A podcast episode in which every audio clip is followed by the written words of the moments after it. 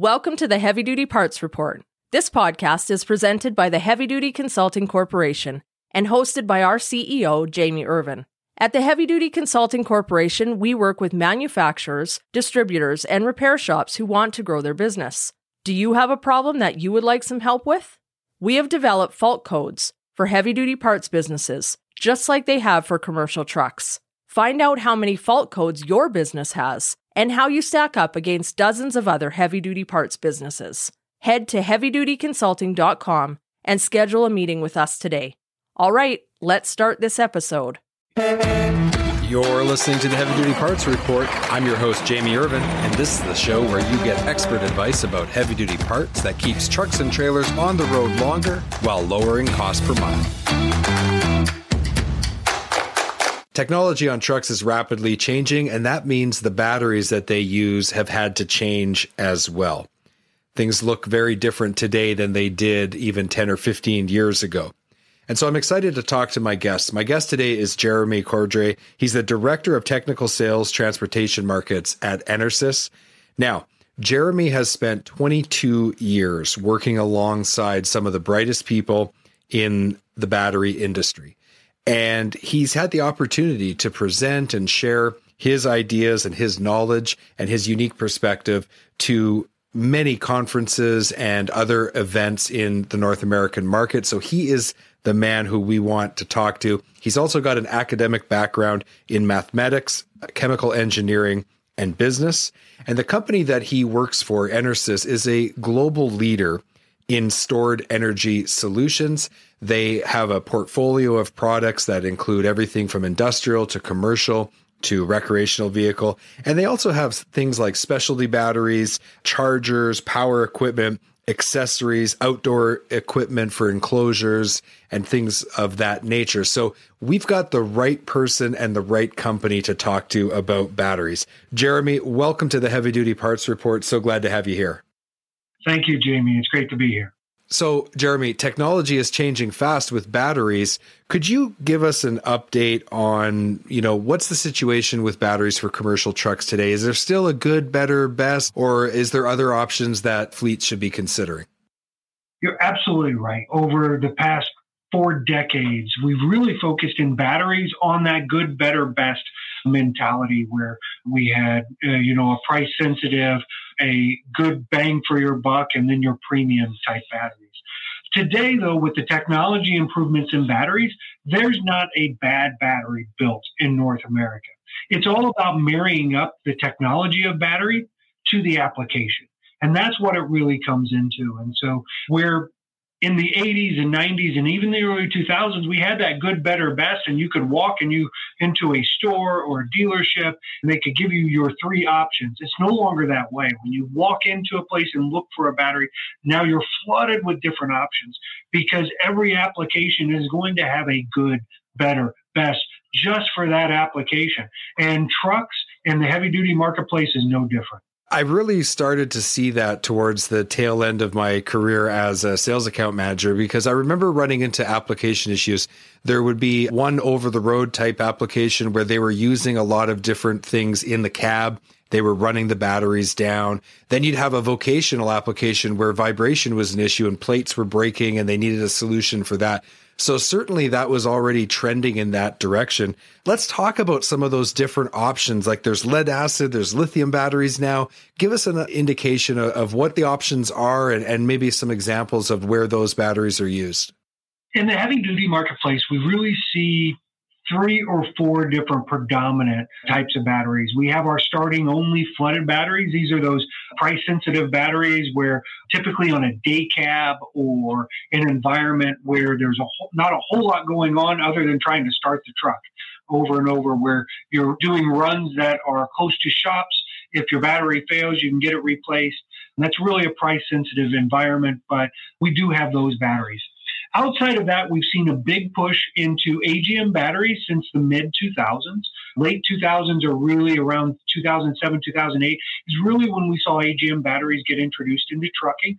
They had a real rocky start, but with newer models such as the new Cascadia coming out and other models, we're seeing a big push into predominantly AGM batteries being offered, even from an OEM level.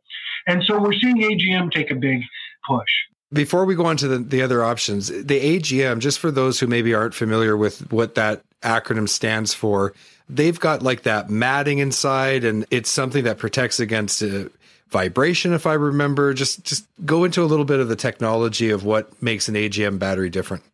I appreciate you stopping me because so many times, especially in batteries, especially in trucking, we talk a whole lot of acronyms without explaining what those acronyms really stand for. AGM actually stands for absorbed glass mat. Absorbed glass mat is essentially all batteries are an electrochemistry, meaning we take electrical energy and we store it as chemical energy until we need it again. So when we're storing those electrons, we're storing them and passing them through into a chemical reaction. When we do that, we use a cathode and an anode or a positive plate and a negative plate. Those have to be separated from each other to be sure that we can actually store the electron and not just let it out or create a constant loop inside the battery. So we utilize a separator in there. Now, previously in a flooded battery and in a lot of previous technologies of batteries, we would do that by just flooding all the plates and keeping a very simple, it wasn't even a separator, it was a base separation between the two plates. What we found that we could do, and this actually started in the 70s, but really became predominant as we got into the 2000s when we could manufacture these batteries easier, was rather than just have flooding the battery with the electrolyte, the sulfuric acid and water mixture that allows for the electron to pass from cathode to anode, instead of doing that, we could actually get more plates inside the battery by taking a separator that had that electrolyte right next to the plates and utilize a smaller amount of the electrolyte but put it in a well positioned area. And when we do that, we could put a lot more plates in as well. So, an AGM battery, what it brought to the marketplace, especially in transportation, was the ability to get more capacity in the same footprint. Now, once we were able to fine tune that chemical reaction and really create an efficient path for those electrons to get stored and come out, what we were able to do was create a longer lasting, more capacity in the same footprint battery. And that's what AGM batteries are. Right. And if I remember correctly, too, if those plates break or they deteriorate, the more that that occurs, the less the battery's capacity. And then eventually it just, it's a dead battery. So, especially in high vibration vocations like logging or oil field or something like that, I remember the guys loved the AGMs because those plates didn't break. They didn't break down as often. They lasted longer. And so then the total cost of the purchase of that battery, even though it was more than like a flooded battery, it actually cost them less in the long run. Yeah, Batteries are, are very unique because they're electrochemical storage devices. We don't have a lot of those in the market. We hear a lot about lithium, and you mentioned all these different kinds of batteries nowadays, and it seems awfully foreign to us because we're storing electricity in a chemical format, and there's so many things that can go wrong with that. Right. And if you remember back to your high school chemistry, or if you're like me and able to, to do more in depth chemistry work, you realize that while there are laws in physics that affect chemistry that always happen, it doesn't always happen the exact same way every time. And batteries are that way. And so when we analyze why a battery fails, we do something called failure mode analysis. Now, sometimes we have to tear the battery down, actually cut the lid off, pull out the plates, look at those things. I was actually doing that alongside a very large fleet and an OE just two weeks ago at our lab in Warrensburg, Missouri. And we were doing that. And what we look for are failure modes. You can have different failure modes from dry out, meaning you used up all the water in the battery, you gassed it off.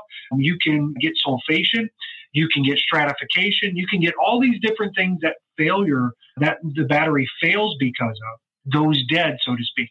And that can tell you what in the application it wasn't designed to meet. So, to your point, if you're in an off road app- vocational application, whether it's a utility truck fleet or something like that, that's really vibration out there. Mining, we see this a lot in as well. That vibration will actually shred the plate apart, will vibrate it to where it just ends up falling apart or it can tear the tabs away from the COS on the top of the battery. So there's different types of failure mode that we can look at, but those failure modes are typically tied whenever it's anything other than what we call PAM degradation, positive active material degradation, meaning you used up all the storage of the chemistry of the battery and it just failed because it got old and got used up. Anything other than that means that we could have had a better solution for that application. So going back to your point earlier about now there being different batteries for different applications and that being the situation where we don't really have that good, better, best anymore. You said there was three or four. So what are the other two?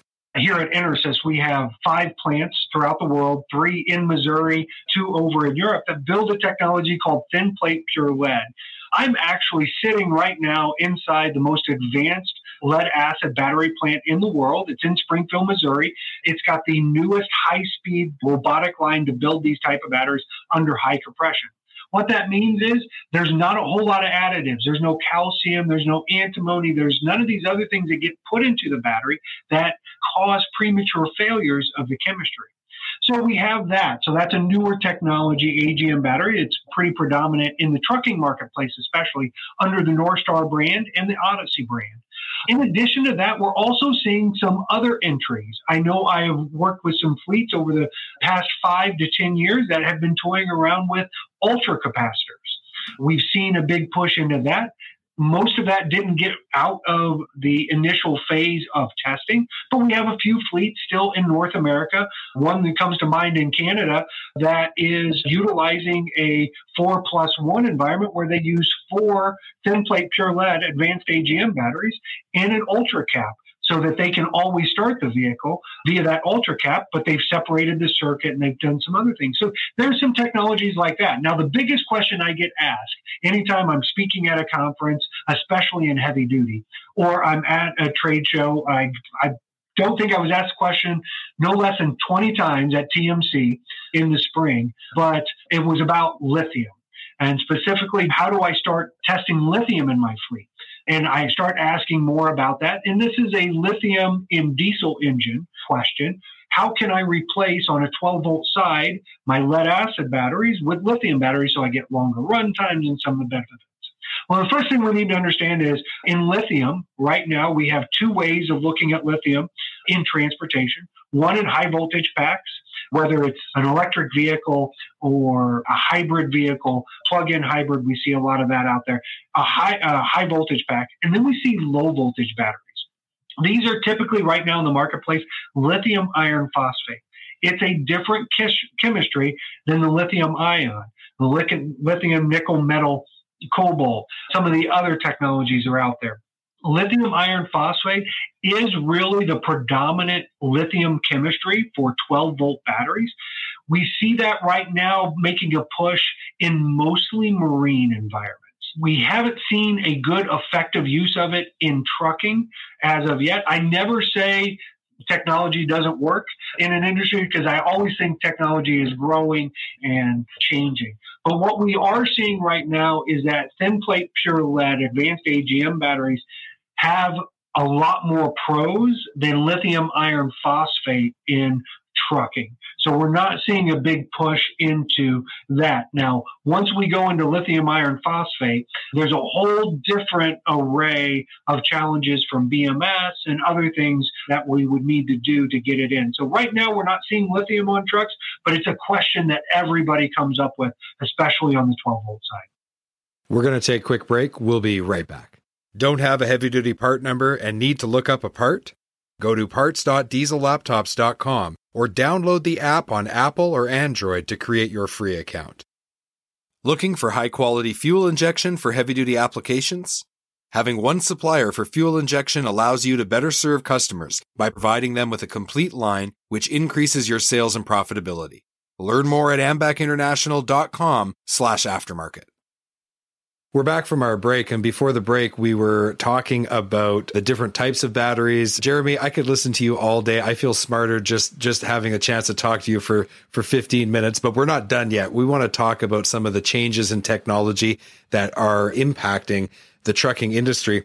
So, Let's talk about APUs, and we're going to put a little letter E in front of that. What's going on in that space? So, I'm actually working on a paper right now on fleet electrification.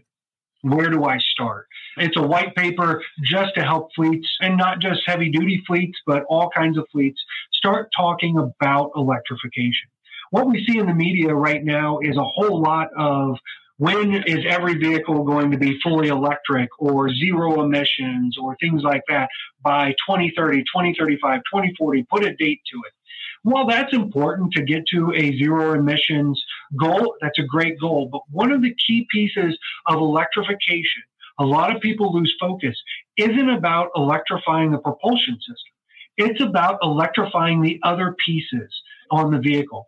And in Class 8 trucks, especially, as well as vocational trucks, we are seeing a huge push in electrification of the parts and pieces outside of propulsion. And what you mentioned, EAPU, we have seen over the past 10 years a push to electronic or electric APU units that is unlike any other. Now that presents a whole other challenge once you go to an electric APU unit. But what it does is it allows you to move towards some of these steps. I I feel that the EAPU is equivalent to in your car of doing start stop, where your car pulls up to a stop sign, the engine shuts off until it's ready to go again. The the increase in MPGs that we are seeing on car fleets from that technology alone in my opinion, is just as impactful as EAPUs being implemented across trucking fleets in North America. Because by not having to run those diesel APUs overnight while we're using that power, we are reducing the carbon footprint dramatically, increasing the overall MPGs of that truck very dramatically. Now, when you do that, you introduce another set of batteries on the truck. Now, today's trucks are designed to where that's all one circuit, actually. So it's not isolated, meaning that that secondary set will also be tied in to help start the truck as well.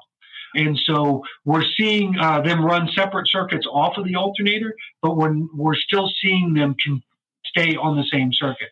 Now, because they're far far away from the alternator as opposed to the understep batteries we are seeing some challenges with how we do it new technologies such as remote sense better battery management systems uh, both on the apu as well as on the truck are really addressing evenly charging those batteries so you're right this new, te- new technology we're seeing especially with eapus and solar. We're seeing a lot of solar come in with those APUs, helping keeping them topped off, helping add additional charge into the system when the engine isn't running. All those technologies are really moving us forward. We actually just had Green Road Energy on the show, and they were they're developing a, basically a wind turbine that, as the vehicle is propelled down the highway, it's capturing that wind and providing an electrical charge to keep those batteries topped up. So there's all kinds of different ways of getting there. You mentioned how right now we've got government mandates and we're we're really seeing a push from the political side. When I was doing a bit of research ahead of our discussion, I, I came across this new European battery regulation that that seems to be pretty prolific in the in the news. Not necessarily in our mainstream media, but it's out there if you if you search for it. Are these kinds of regulations that will be seen in Europe, are they going to impact the North American market? What do you think the impact is going to be on us? It constantly changes. It doesn't matter what technology it is, how it comes about. We are seeing things change faster today than we've ever seen before. And you have to stay up with those type of things electrification and EVs were the big push, especially for fleets and things like that, up until a couple years ago, and we started seeing a big push to zero emissions. Let's let's realize that maybe it's not electric vehicles. Hydrogen may have a place to play in this, which is essentially an internal combustion engine with a different fuel source other than diesel. And so the goal is zero emissions. And I think we're going to continue to see a shift from focusing on electrification only to zero emissions. to reducing our carbon footprint. Whether we can do that via solar, wind, many other forms, hydrogen. There's some great technology out there utilizing nitrogen for refrigeration units and on trailers and things like that. There's some great technologies out there. I don't think any of us know. And I will throw batteries into this as well. Right now, we're really focused on lithium batteries, right? But Tesla has announced some research that they've done on a nickel based battery that they feel can last upwards of 100 years on electric vehicles. So it may not even be lithium batteries that comes into play long term from an electrification standpoint.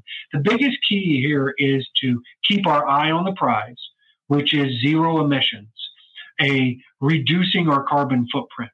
If we keep our eye on that end goal, we'll be able to ebb and flow with these changes, whether it's raw materials based, whether it's manufacturing based, whether it's technology of electrochemistry based, we'll be able to ebb and flow with those as long as we keep our eye on on the horizon, which is that zero emissions. And then the regulations and whatnot, it's a moving target. So those things are going to change anyway. So, when we're talking about the long term future of the trucking industry, obviously autonomous vehicles are going to play a role. To your point, and I agree with you 100%, I think we're going to see a omni propulsion system available, meaning many different propulsion systems. What do you think the long term impact on batteries is going to be, especially if we have, let's say, a fully autonomous vehicle that, that for example, is electric? So there's a lot of chemistry today, a battery chemistry today that could solve a lot of our problems that we we struggle with. You know, we need more power. The more we put, more technology we put on a truck, especially autonomous, more energy consumption, more power generation we're going to need on the truck. And so as we deal with that, we're looking for lighter weight, more energy density, all these things. Today, EnerSys, we build batteries that get used for aerospace and defense. So on the James Webb Telescope, for instance, we made the batteries that have gone up into space and get utilized with that. That is a technology of lithium batteries, which is about half the weight of most lithium batteries. It's called lithium NMC, and you can read a lot about it. It's a really predominant technology out there. One of the challenges is very, very expensive and it's not easy to manufacture. So we have to ebb and flow and figure out how those technologies are going to come in. And I think that autonomy is going to actually propel us forward a lot faster than some of the EV work that we're doing. I think autonomy is going to require us to do multiple circuits on the truck. EV, we're separating a diesel engine, internal combustion engine truck has one circuit. It's a 12 volt circuit. All the accessories jump on that circuit. You have your circuit on the truck. The alternator is 12 volt. Everything is 12 volt on the truck. An EV truck has two circuits that are combined with the DC to DC charger and converter. And that unit has a low voltage 12 volt circuit and then a high voltage, depending on the truck and the battery pack circuit. Autonomy, we are seeing the first major autonomy trucks, whether it's Daimler with Waymo or some of the other ones that are out there, we're seeing up to three or more circuits on the truck, typically of the same voltage. And that's from a redundancy standpoint because of safety with autonomy. We can get there with the safety and with the way the cameras are nowadays. Over in Europe, it's fascinating to see the removal of uh, side view mirrors on trucks as they replace them with cameras.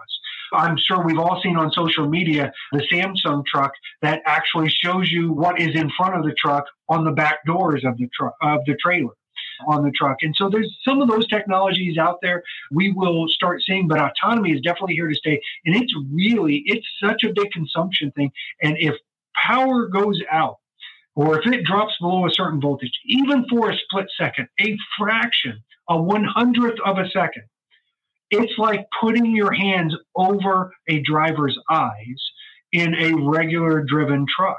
So that's not something that can be allowed to happen. So we're going to see a big push on autonomy in trucks from a safety standpoint to increase the power that is being stored on these trucks. You've been listening to the Heavy Duty Parts Report. I'm your host, Jamie Irvin, and we've been speaking with Jeremy, the Director of Technical Sales Transportation Markets at EnerSys. To learn more about their company, they go to their branded website, odysseybattery.com. Links are in the show notes. Jeremy, thank you so much for taking the time to talk to us on the Heavy Duty Parts Report. Thank you, Jamie.